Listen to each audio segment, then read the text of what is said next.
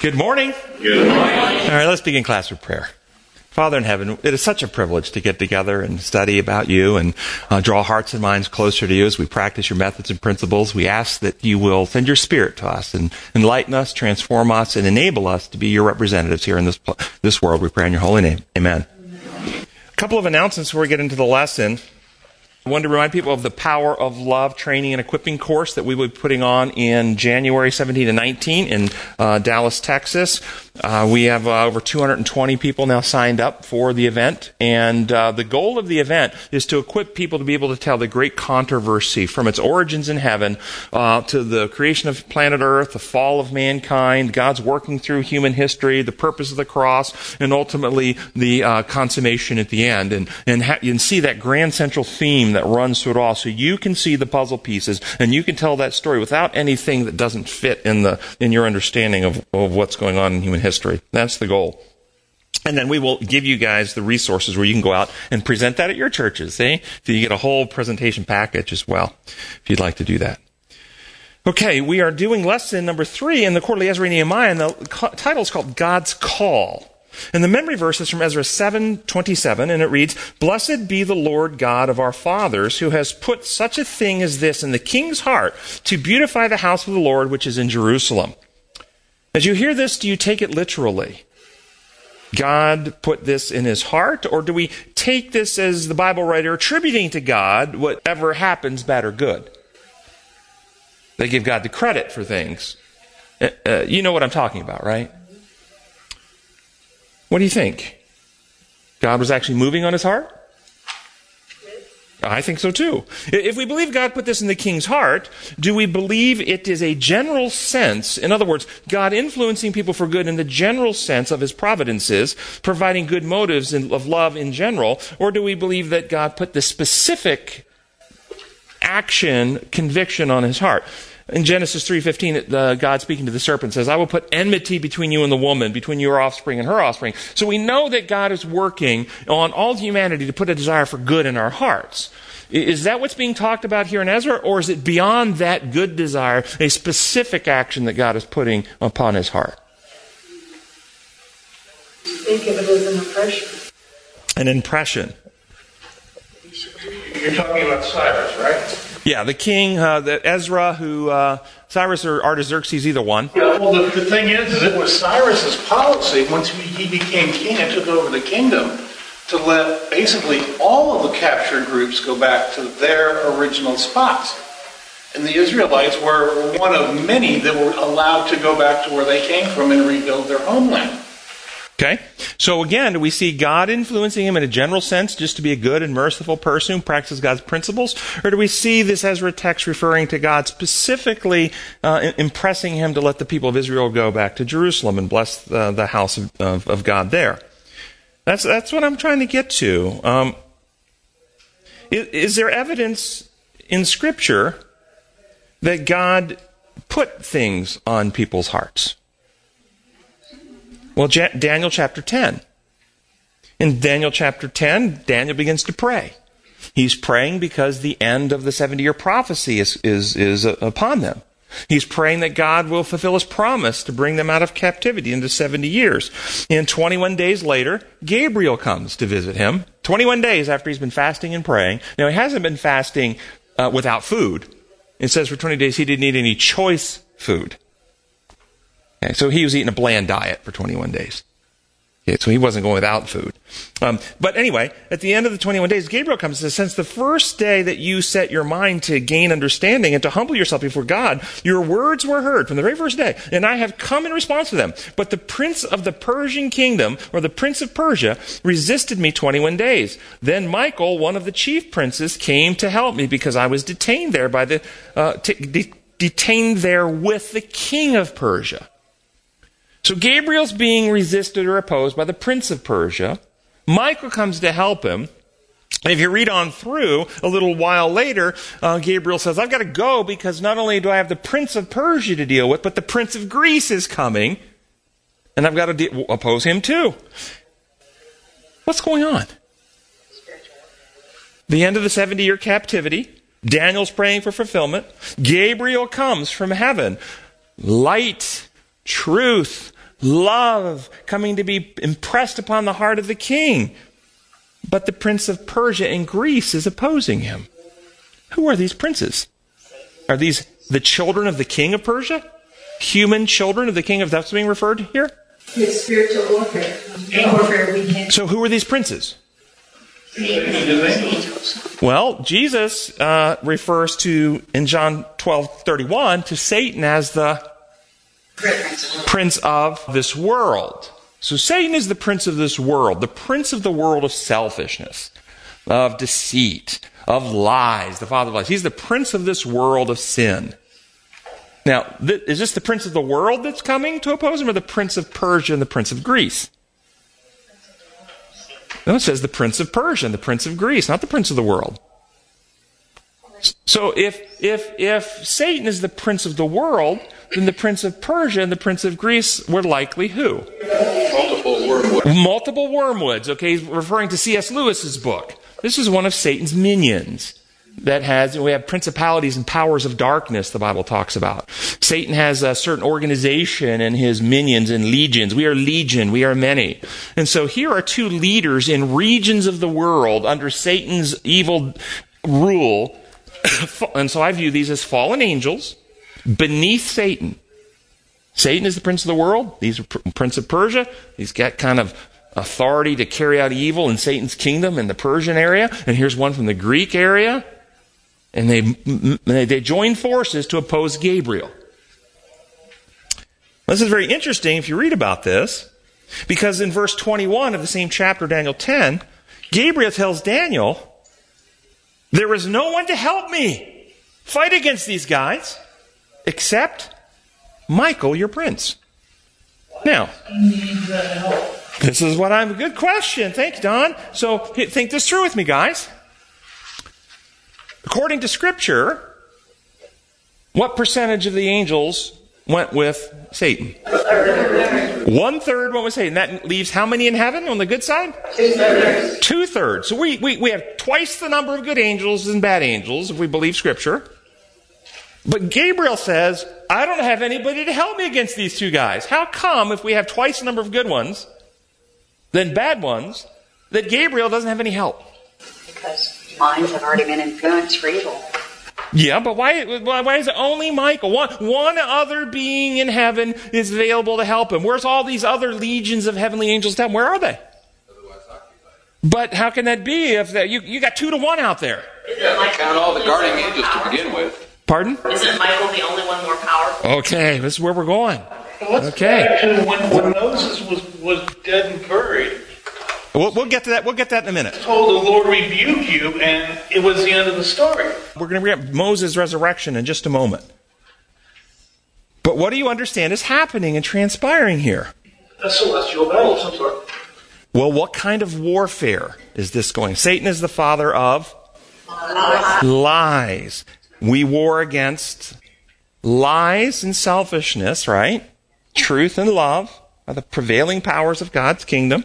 Truth and love. Gabriel, as far as we understand from inspiration, occupies what position in heaven after Lucifer's fall? Lucifer's position. Angel.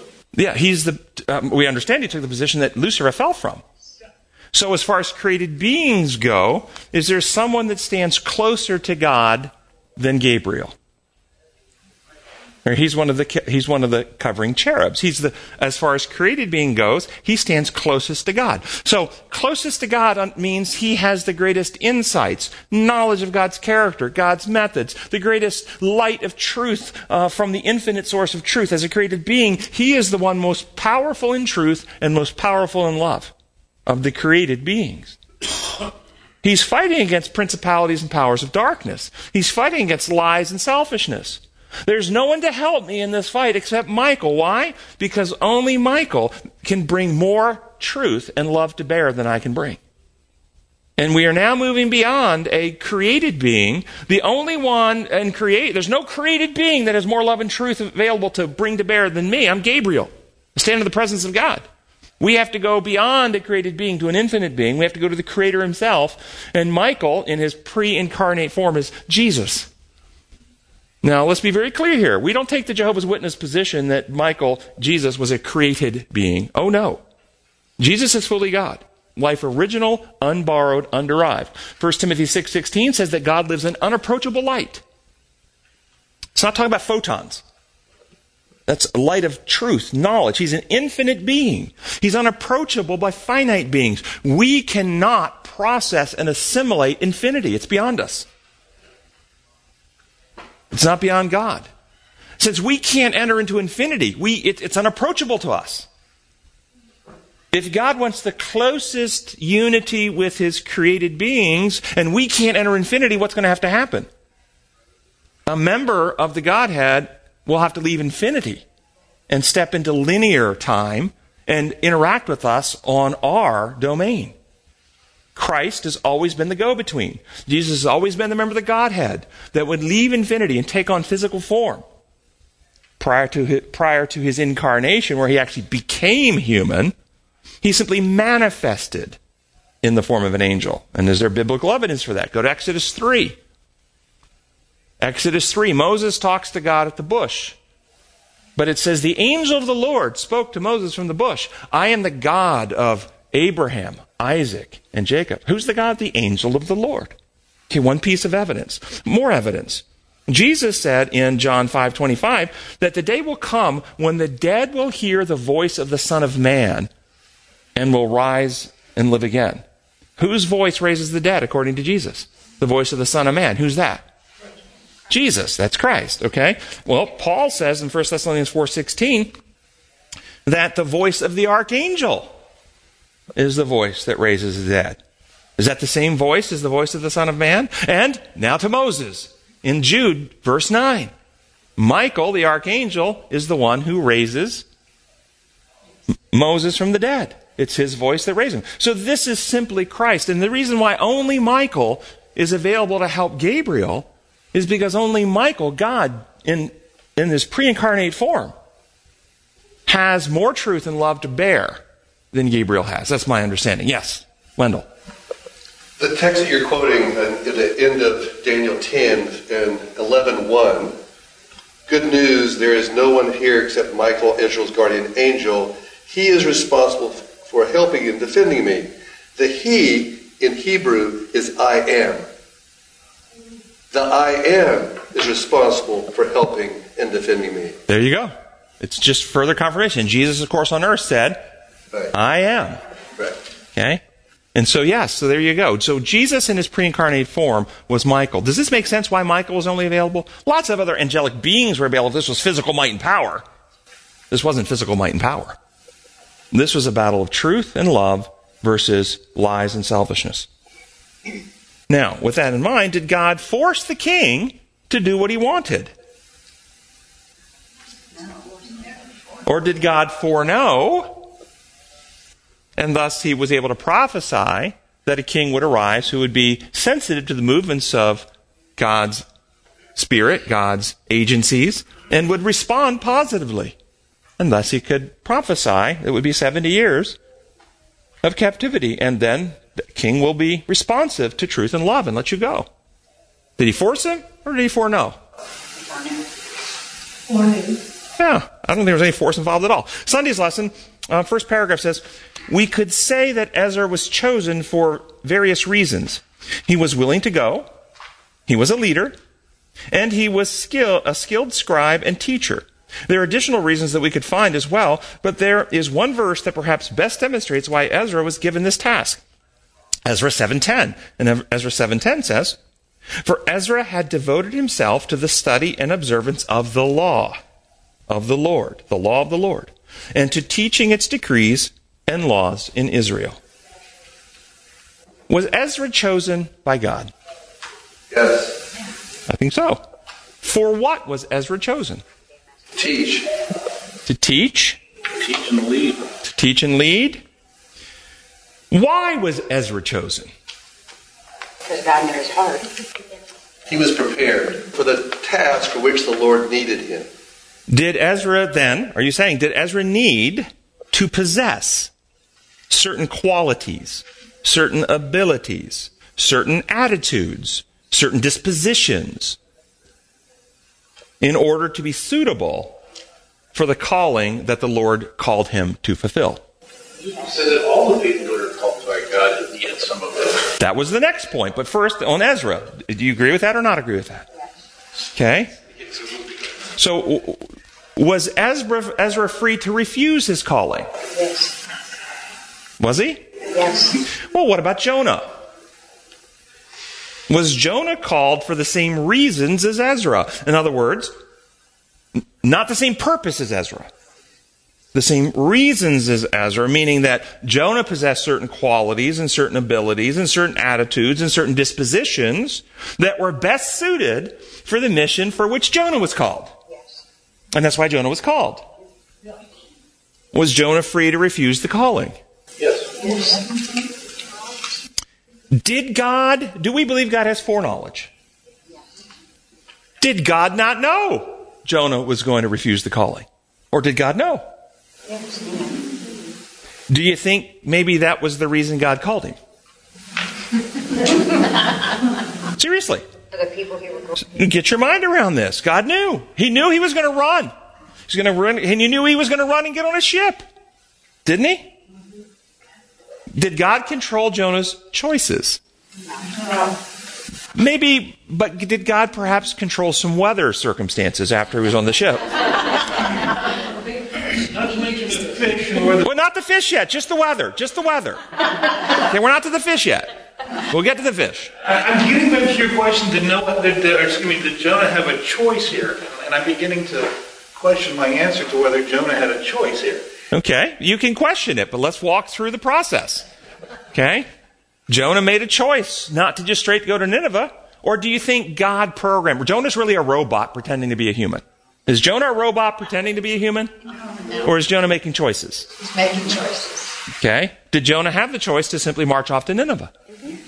But he chose to run. Do we believe God foreknew it? I believe he did. I think this was integral to why Jonah was chosen. He was chosen because God knew he was prejudiced, he was biased, he hated the Ninevites, he didn't want a message of mercy and love to go to them. And so this was for a variety of reasons. God is simultaneously achieving multiple goals here. He, if you understand the story of Jonah, he's achieving a goal in the heart of Jonah. But he's also achieving a goal for the people of Nineveh simultaneously. It's brilliant, brilliant, brilliant. So I think he chose Jonah for some qualities. One of them being his hatred of the Ninevites and then knowing he was going to run. And so he runs, gets on a ship. God control the weather. Bring a little weather pattern here. And then Jonah, remember the story. Jonah tells the people why the weather's bad. He interprets the reasons because I'm running. Just throw me into the sea. It'll calm down. Why did he jump?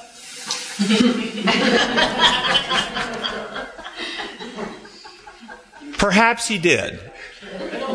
So he jumps, or he gets thrown, either way. He's in the water.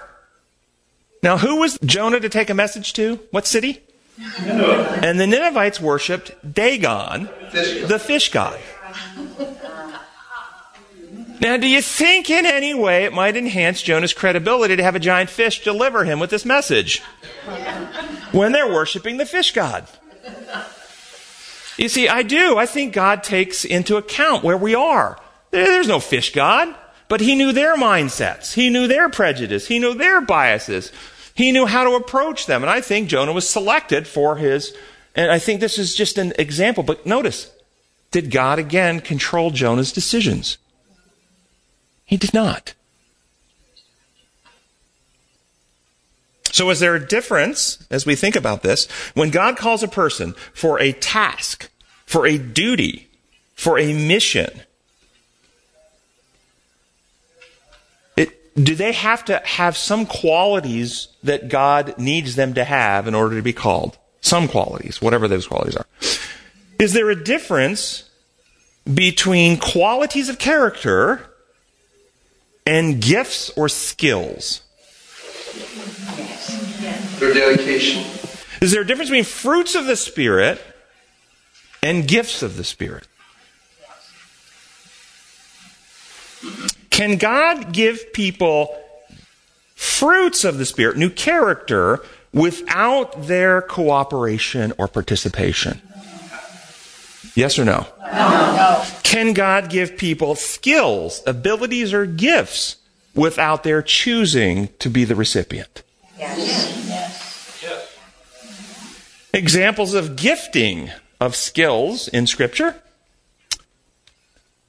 Bezalel and Ola Oholiab, I can't even say his name. The two, the two that were gifted with the skill to build the temple or the sanctuary. Gifts of languages in the New Testament, gifts of the, uh, of the Spirit. We talk about the many gifts of organization and planning and all these different things and preaching and teaching. How about Solomon's wisdom? But this one, Samson's strength. Did Samson choose to be the recipient of that strength? Or was his parents told, don't cut his hair, I've chosen Samson before he's even born. Now, what's interesting here, when God provides gifts or abilities, does God then control the use of those abilities? No. Get your mind around that. Did God give humankind certain gifts or abilities, such as procreation? Does God control the use of those abilities? Interesting. How many, how many Christians believe it's a divine act? God's in charge. God's making it happen. Mm, you should process that. Can a person use a gift from God for a purpose that is not in harmony with God's design, plans, or intention? I think Samson's a good example of that. But if we look at the gift of procreative abilities, any type of sexual assault would be an example of that, wouldn't it? So, what does it reveal? What I just described. God gives gifts, and He does give gifts, but He doesn't control the use of those gifts. What is that evidence of? What do you learn about God because of that? Freedom, choice, what else? That He is love that he is love. Why, why does that reveal he is love? Well, we're not robots, are we?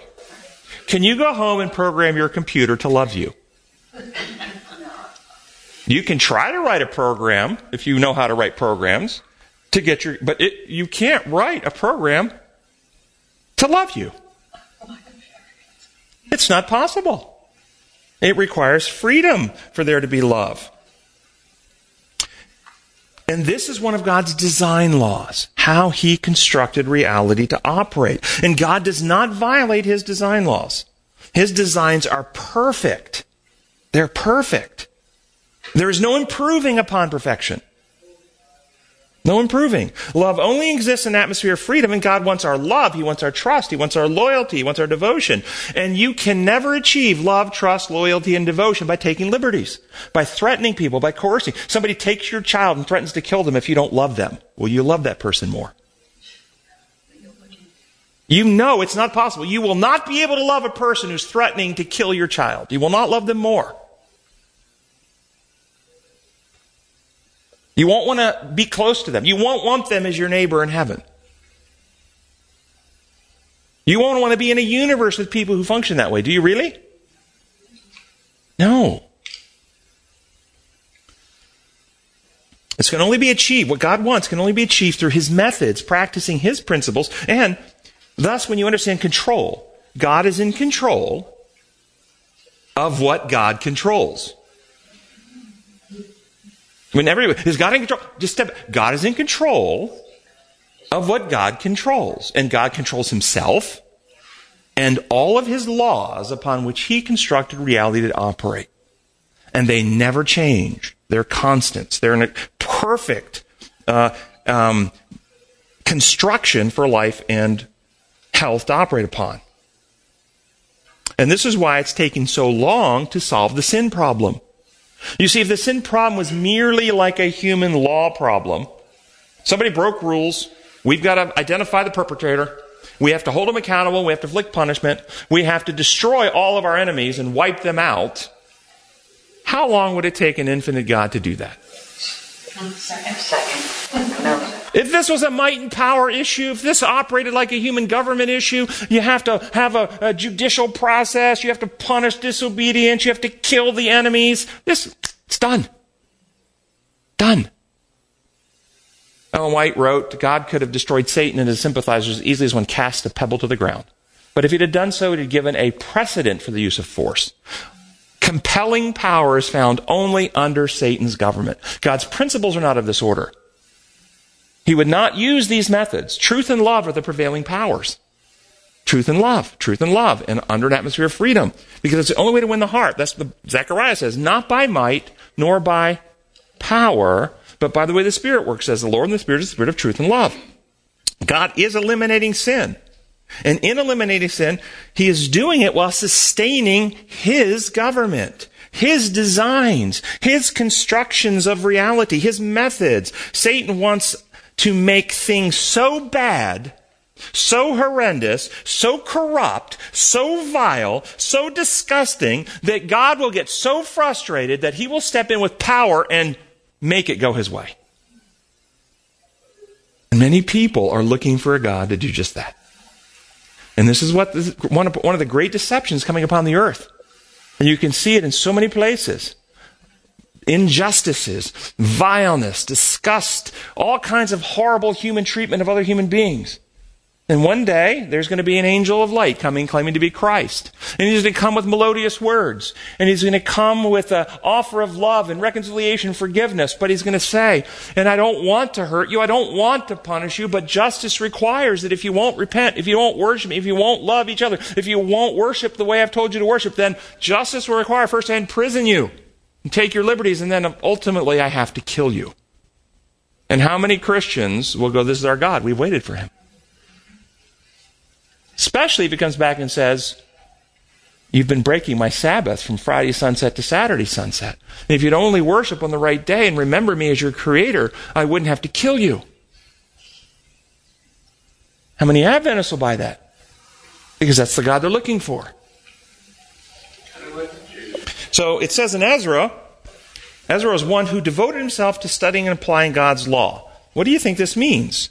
Do you think it means he was serious about wanting to understand God, God's methods, God's designs, God's purposes, God's principles? Or do you think it means he was, he only wanted to memorize a rule book to be the best umpire for the Israel's societal quote baseball league to know the list of rules so he can call balls and strikes safe or out on his society?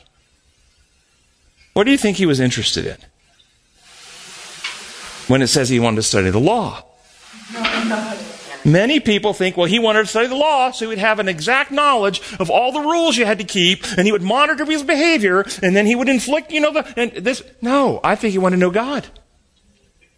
Now, I'm frequently asked as I travel around the world, when I describe design law, people commonly ask me, do you think people in the Old Testament times understood design law? I get this a lot.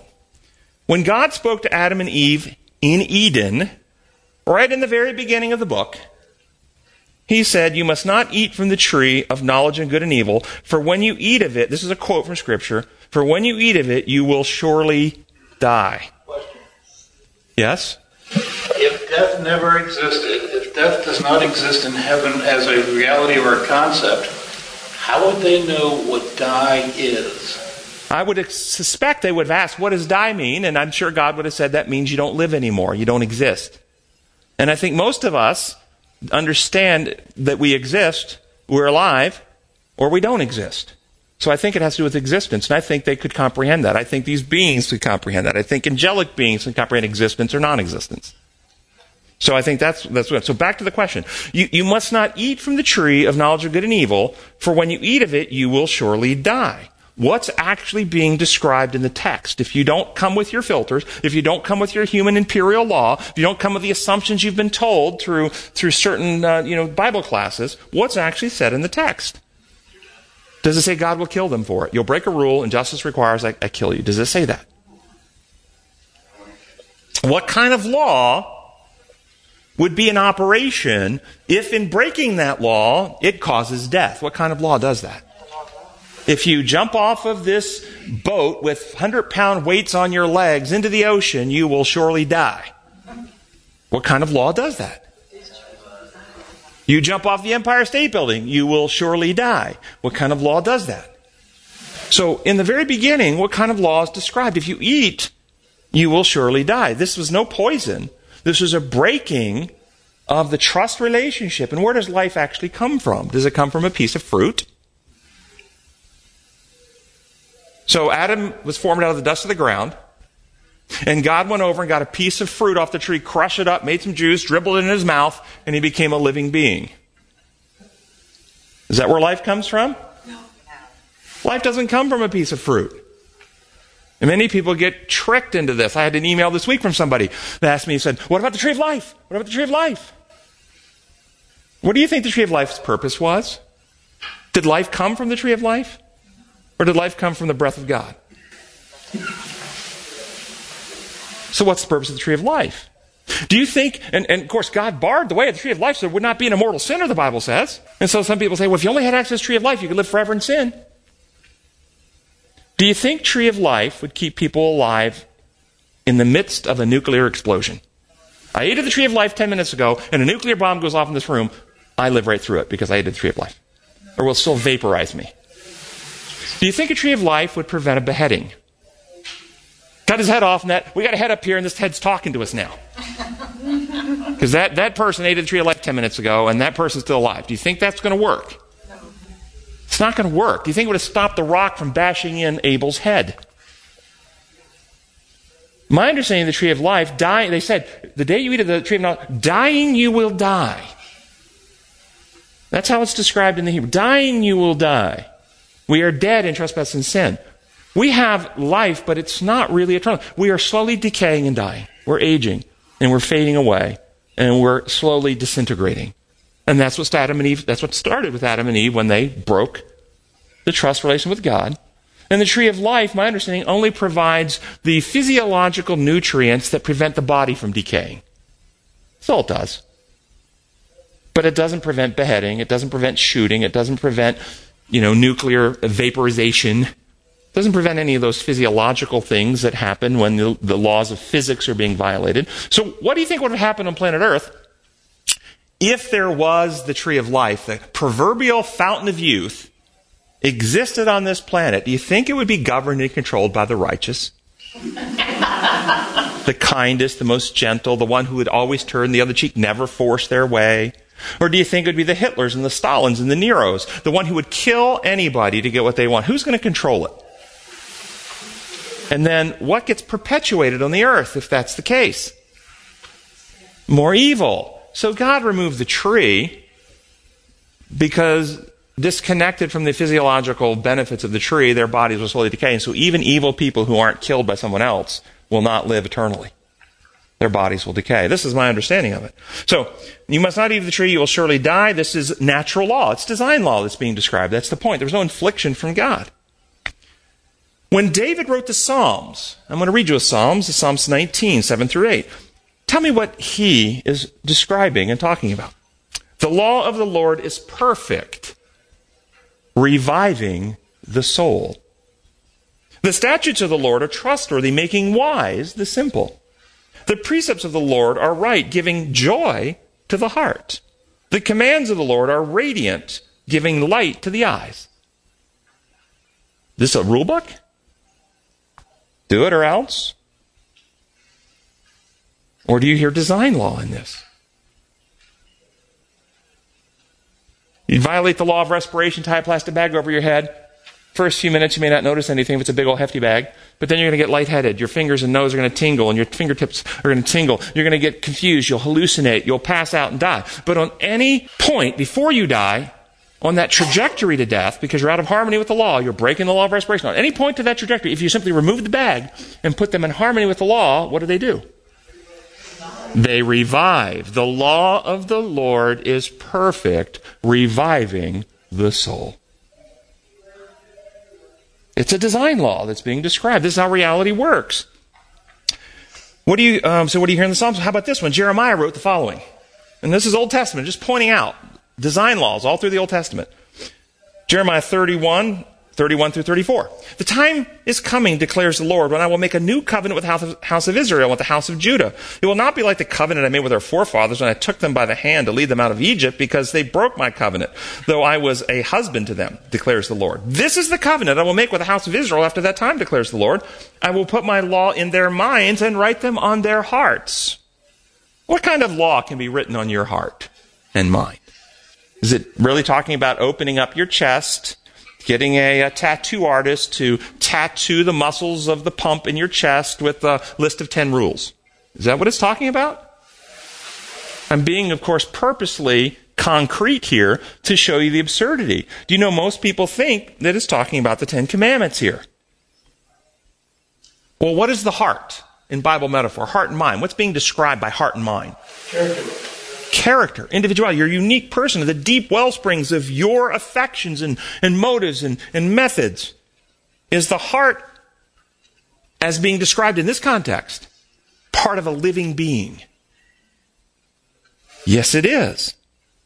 Is God's law a living law or is it simply dead rules? Does the law of love operate the law of love, the principle of giving, the principle of beneficence? Greater love is no man that he give his life for a friend. Is this law of giving, is it, is it operational on stone, on parchment? Or is the law of love only operational in a living being? Does a lifeless rock, piece of stone, slab of marble love? Does it give or receive?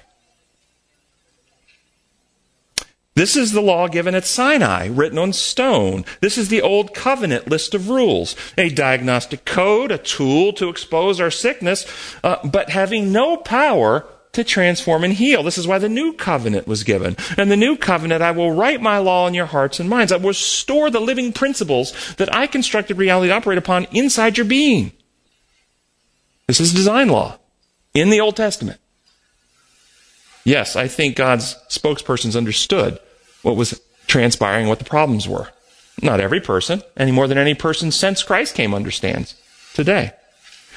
Tuesday's, Monday and Tuesday's lesson, this will be fun for, for many of you.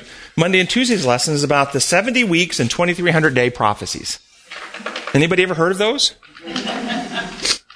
First off, why does the prophecies of Daniel come up while studying the book of Ezra? Because exactly right. Because in the Daniel 9, 24 and 25, it says, Know therefore and understand from the time that the word went out to restore and rebuild Jerusalem until the time of the anointed prince, there shall be seven weeks and 69 weeks and so forth. So the starting point for this time prophecy is, uh, is the time when the, uh, the word goes out to restore and rebuild Jerusalem. And that decree is recorded in Ezra. But Ezra records three decrees. First decree in the first year of Cyrus, about 537 BC, is the first decree. The second, and that's in Ezra 1, 1 through 4. The second uh, decree is the reign of Darius the first at 520 BC, recorded in Ezra 6, 1 through 12. And the third decree is in the seventh year of Artaxerxes uh, in 457 BC, in, recorded in Ezra 7, 1 through 26. So Ezra re- records three decrees from three different rulers at three different times about rebuilding Jerusalem. How do we know where to start a time prophecy? Which one do we use? Well, the angel said to Daniel to start at the time the degree to restore and rebuild Jerusalem. Restore and rebuild. The first two degrees give authority to rebuild, but the third decree also restored their civil government. The authority to govern themselves. The first two did not. So the restoration was really not complete until the third decree, and so that was 457 BC. And you guys know the Bible prophecy, a day and a year principle. A day represents a year. So if we start at 457 BC, the first segment of 69 weeks or 483 years ends in 27 AD. And the 70 weeks ends in 34 AD. And it says in the middle of that 70th week, uh, between 27 AD and 34 AD, it says in the middle of that week, the oblations and sacrifices or the sacrificial system we brought to an end. And what happened in the middle of that week? Christ was crucified. And so we find that this really is compelling because it meets with historical timelines in which Christ came and was our uh, Savior, putting an end and fulfilling the meaning of all that symbolic stuff and being the culmination of all that symbolic stuff. But the Bible also says that the 70 year period, the 70 weeks, excuse me, the 70 week period, uh, is cut off from a larger portion. or a larger prophetic period, which is the 2300 year prophecy mentioned in Daniel 8:14. Thus, 457 BC is also the year we start the 2300 day prophecy, and that ends in what year? 1844. Daniel 8:14, 2300 years in the sanctuary will be cleansed. Well, what is this referring to? What is happening? What is God telling Daniel about? Well, you guys know in 18, uh, before 1844, in the eight, 1820s or so, William Miller, a Baptist preacher, believed that the sanctuary was referring here in this text was referring to the earth, and began preaching that God was coming back in 1844 to cleanse the earth. It was the second coming of Christ, and this led to the great disappointment of October 22, 1844. In the aftermath of the great disappointment, followers of Christ re-examined the scriptures and discovered that nowhere does the Bible teach that the earth is the sanctuary and they, ref- they found something referred to as a heavenly sanctuary, and this led to a doctrine called the investigative judgment. So, as with every Christian doctrine uh, it, it, that, that we recommend people examine, you can teach every Christian doctrine through one of two law lenses. You can teach it through God's law functions like human law, system of rules without consequence unless the ruling authority holds you accountable, has a judicial process, and then inflicts punishments upon you. That's the human law model. Made up rules. Or you can view it through design law model. God is the creator. He's the builder of reality. His laws are those constants upon which life are constructed to operate. All of them. All of his laws operate this way. Now, when you come to the investigative judgment doctrine, sadly, the, the common view taught in the Adventist system is through the human law model. And it goes something like this Sin is a legal problem. It is breaking God's law. God established his law. Breaking God's law, though, requires just infliction of just punishments. God sent his son because he loved us to be our substitute, and he placed all the sins upon Jesus from all time, and he punished Jesus and executed Jesus in our place. Jesus uh, is now in heaven and acts as our high priest, our legal defense attorney in the heavenly courts, pleading our case by presenting his merits or blood to the heavenly judge. We must confess our sins and claim the legal payment of Jesus uh, to our account. And in heaven, Jesus goes through the legal records and erases from the historical records the deeds that we've done wrong that we've applied his blood to. Thus, in the courtrooms of heaven, when the judge opens the record book and our records have been cleansed by Jesus, we are adjudicated or declared to be righteous in a legal sense, even though we're not righteous in a real sense. If we forget some sin and don't ask for it to remove from the book, it remains on the book, and God is required to legally hold us accountable and will still punish us and kill us in the end. But if we only have one remaining, that will be a very brief punishment because the rest have been eradicated. Okay? And then you still die in the end because God is a just God and He won't let you off if you forgot. or, if you've never applied his blood to your account, you have the whole long list. You suffer longer as he inflicts more days of torture upon you before he kills you. Does any of this sound wrong to you? Yes. yes. Good.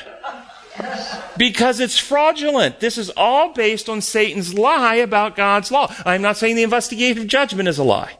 I'm saying this legal interpretation is based on the lie that God's law works like human law. It does not. And thus, and thus, if you accept that lie, then God's government runs like a human government, and God is put in the role of being the source of inflicted pain, suffering, and death. Ken. Lest anyone think that doesn't have a practical role in someone's life, my former mother-in-law spent the last six weeks of her, of her conscious health trying to ask forgiveness for every possible thing that had possible that she had done wrong. Yeah. So let's look at this through the design law view. When Adam and Eve sinned in Eden, did God get changed? Yes or no? Did God get changed? No. Did God's law get changed? No. Did the actual condition of Adam and Eve get changed? Yes. Then if the species human is to be saved, restored into oneness with God, does God need something done to him? No. Does God's law need something done to it? No. Does human beings need something done in them? Yes. Yes. So, whatever you describe, the mission of Christ, the action point, the place of the effect is in the heart, minds, and characters of people. That's the place it has to have an effect. because that's where the problem exists. Satan wants people to not realize that. And so he teaches this penal legal thing, and he removes the problem from your heart and mind into a courtroom in some uh, um, uh, heavenly place way off, far removed from you, so that you claim all this stuff is happening by your representative in the courtrooms in the heavenly kingdom, but nothing's happening in you. This is the danger. So, if we think about this now, what kind of war is being waged between Christ and Satan? Revelation 12, there was war in heaven. Michael and fall against the dragon. Dragon and fought back. The word war in, in the Greek is polemo, from where we get polemic. It's a war of words. It's a war of ideas. Satan is the father of lies. Remember, if you believe lies, it breaks the circle of love and trust. Satan lied about God. He undermines our trust in God, incites rebellion and fear and selfishness in the heart. Jesus said, You'll know the truth, and the truth will set you free. Think about this war. Paul, 2 Corinthians 10, 3 through 5. For though we live in the world, we don't, world, we don't wage war like the world does. The weapons we have have divine power to demolish strongholds. And notice we demolish every argument, pretension that sets itself up against central issue in the war, the knowledge of God, and take captive every thought. So if you have a war over arguments, pretensions, knowledge, and thoughts, where's the war being fought? Okay. Remember that. The war is in the minds and hearts of people. I will write my law where? Hearts and minds, okay? Now, with that in mind, what kind of war is being fought? Go to Daniel chapter 7, verse 21 and 22, talking about the little horn power. And it says, I watched, and this horn was waging war. Do you know how often that I've heard preachers preach on this text and they talk about the persecutions of the Dark Ages, the physical stuff? This was not the war. Oh, yes, they did that. It was horrendous. It was misrepresenting God. But, but all those things were really infecting minds. And they were happening because they believed lies. And the lies they believed were God's kingdom runs like an earthly kingdom. And that when somebody does wrong, it's righteous to kill them for doing wrong. To burn them at the stake for not believing the right thing. It's all based on this imperial view of God, waging war against the saints and defeating them, defeating them until the Ancient of Days came I'll read you the NIV first. And pronounce judgment in favor of the saints of the Most High. Do you hear the imperial view in this translation? The imperial view, we have a judicial magistrate, he's looking at the records, and he gave a pronouncement of judgment. He pronounced judgment. That's imperialism. That's the false law view coming in. Let me read you the same text out of uh, the King James. Until the Ancient of Days came and judgment was given to the saints of the Most High judgment was given to the saints of the Most High or pronounced judgment. And well, if you look up the Hebrew, the word actually means to give or to impart something. What kind of war is going on here? A war for your mind and heart over who you can love and trust. You've been lied to. You have all this miasma of distortions and misrepresentations and confusion. Uh, you're lost. You don't know which way to go. What do you need? The truth. Truth, which will give you discernment or judgment. You need the capacity to make a right choice. You need judgment. And this little horn power is winning the war until judgment is given to the saints of the Most High. And when you have been given judgment, you can see the evidences and the truths, then you can reject the lies and you can choose the truth, and the truth will set you free. This is what's going on. So, this is a war of ideas, a battleground for your mind. Now, your hearts and minds, the Bible has another metaphor for describing your hearts and minds. What's another metaphor for your hearts and minds? A dwelling place for?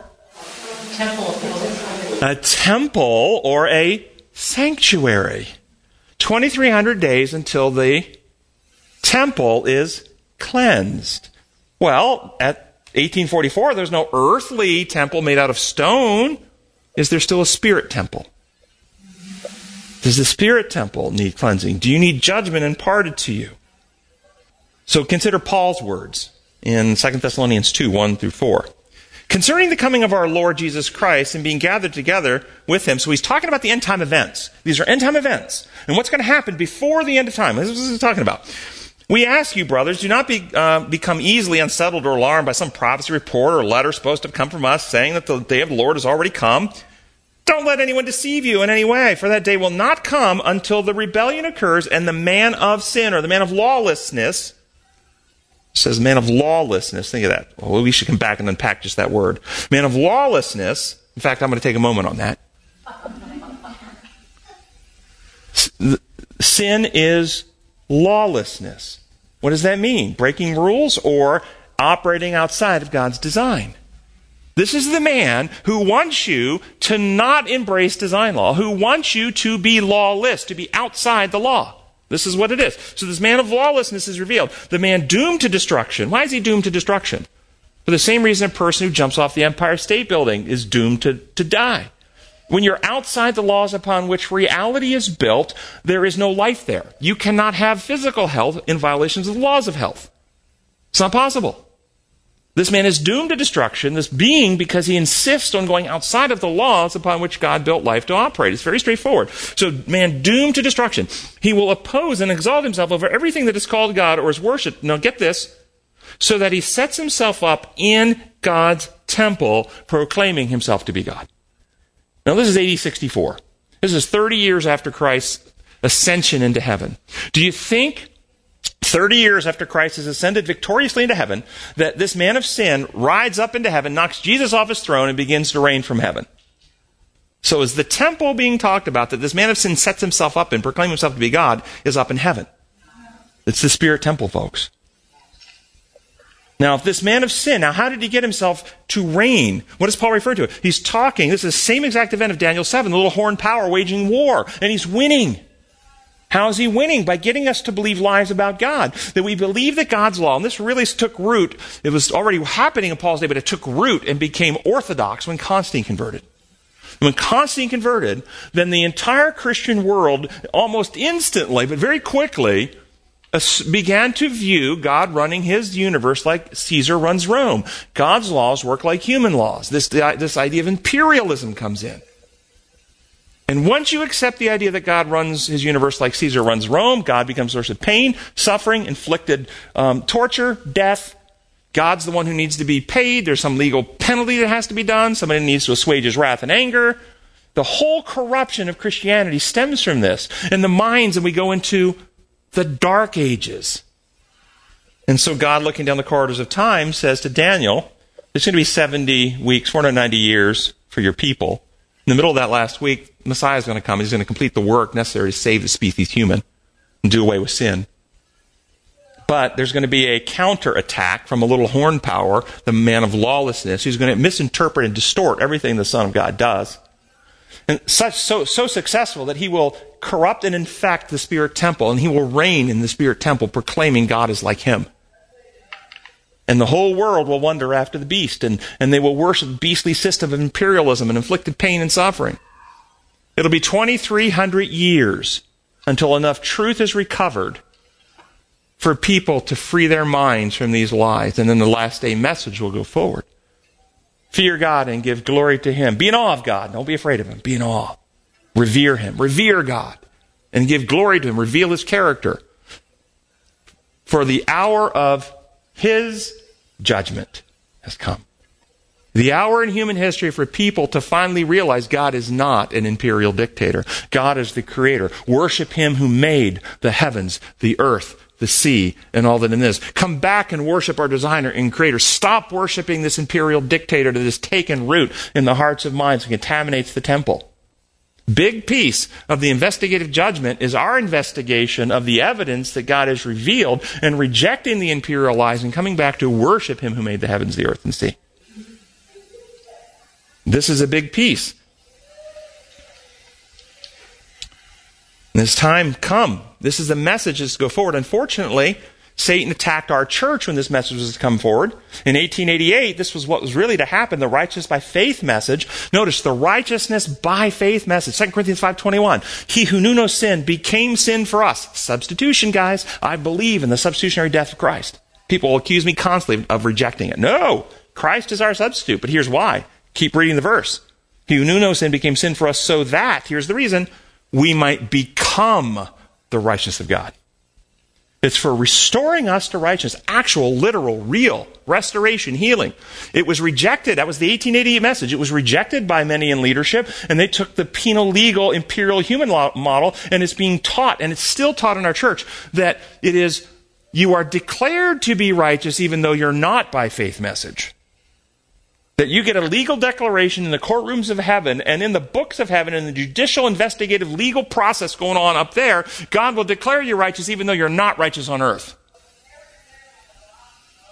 And I said to the theologians I was talking about, so God's lying. He's declaring me to be righteous, but you're telling me I'm not. So he's going to say something to be one way when it's actually the other. But it's legally that way because he's looking at Jesus' record, and legally he's able to say it because you've claimed the legal blood of Jesus, and so legally he's saying you're, even though you're not. This is the corruption, form of godliness with no power. This is also confirmed, Daniel 8:14. Same another another text in scripture describing the same event is Malachi 3, 1 through 3. Notice, then suddenly the Lord you seek will come to his temple the messenger of the covenant, that new covenant, write my law in your heart and mind, is going to come to his temple. The one you desire will come, says the Lord Almighty. But who can endure the day of his coming? Who can stand when he appears? For he will be like a refiner's fire and a launderer's soap. What's that? What's a, what's a, a refiner's fire and launderer's soap do? What do they do? They cleanse. This is a cleansing process. Notice what happens. He will sit as a refiner and purifier of silver. He will purify the Levites and refine them like gold and silver. What's being cleansed at the 2300 days? The people, the hearts and minds, those, and Peter tells us, we are the priesthood of believers. We are being restored to righteousness. So God is cleansing his people from the lies about him which keep us from trusting him. And when we trust him, he actually cleanses us from fear and selfishness and we get new hearts so that we don't love our life so much as to shrink from death. We are perfect in our love and trust of God. This is the perfection. Perfection of character, of maturity. Examples in Scripture Shadrach, Meshach, and Abednego, who would not bow the knee. They weren't sinless, they were perfect in their love and trust. Daniel in the lion's den. Job, chapter 1. He's perfect and righteous in all his ways. No one on the earth like him. He wasn't sinless. But they have been restored to a perfect heart trust relation with God. That's the Bible perfection. Noah's called blameless. David is called Yes, yes, there we go.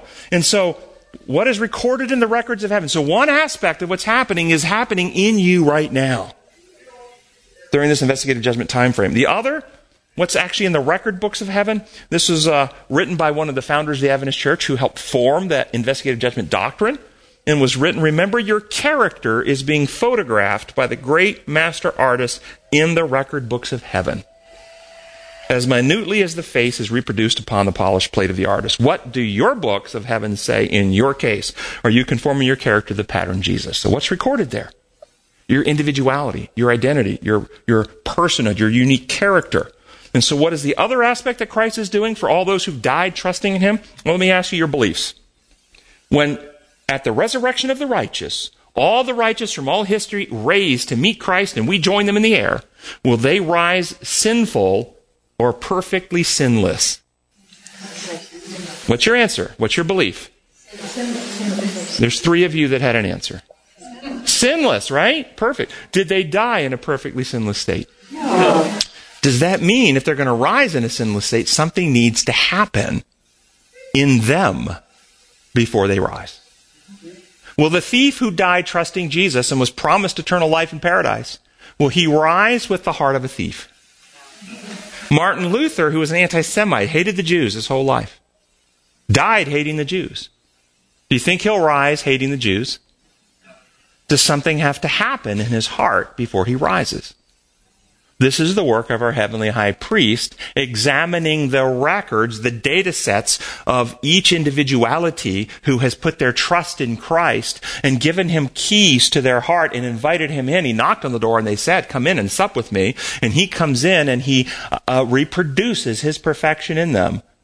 Eliminating also when they rise, they rise in sinless perfection. That's, in my view, the easy part. That could happen probably in minutes for an infinite God for all the dead. So it's not really the delay from 1844 to now is because of him doing that work and the data sets of the, those who are sleeping. You know, Paul talks about that in Thessalonians that when Christ returns, he brings with him those who have fallen asleep in him. brings their individualities, their identities back, downloads them into new hardware. And they breathes into a breath of life, they live again. But right now they're, they're in a, a non operational state, but that data is there, and I think Christ investigates who, who trusts him, who has given me permission, who trusted me. No, you didn't. I can't do anything for you. You've closed your heart to me.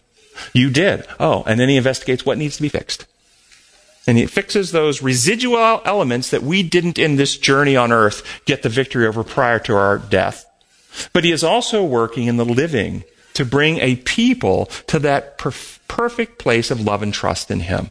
That we won't, and it says in Revelation 12, uh, 12 11, these are they who did not love their life so much as to shrink from death. That's what he's trying to perfect in our hearts. Not that we have every fact of every Bible text right. I don't think anybody at the resurrection is going to know every detail of what the scripture actually means in its perfect understanding at the time of the resurrection. I don't think it's going to be. I think we'll all have things that we misunderstood in the scripture, but we will have right God's character, God's methods, God's principles, and we will have been won to trust, and we will love God and others more than self. That will be established in the righteous. There's more in the lesson, but we don't have time to get to it. Our gracious Father in heaven, we thank you so much that when Adam and Eve corrupted themselves with fear and selfishness by distrusting you, that you sent your son to become the second Adam, take up humanity damaged by Adam, and to perfectly reproduce your design, methods, law in the humanity that he lived out perfectly. And now we ask that your spirit will take his perfection and restore it in us. So it's no longer I that live, but Christ lives in me. That you will do that new covenant experience, put your laws on our hearts and minds, your, your motives, your living principles that we can leave here free of fear, free of the domination of the, of the fallen state. And we can actually live to glorify you in this day that people are trying to see and make the right judgment about you. We pray in your holy name. Amen.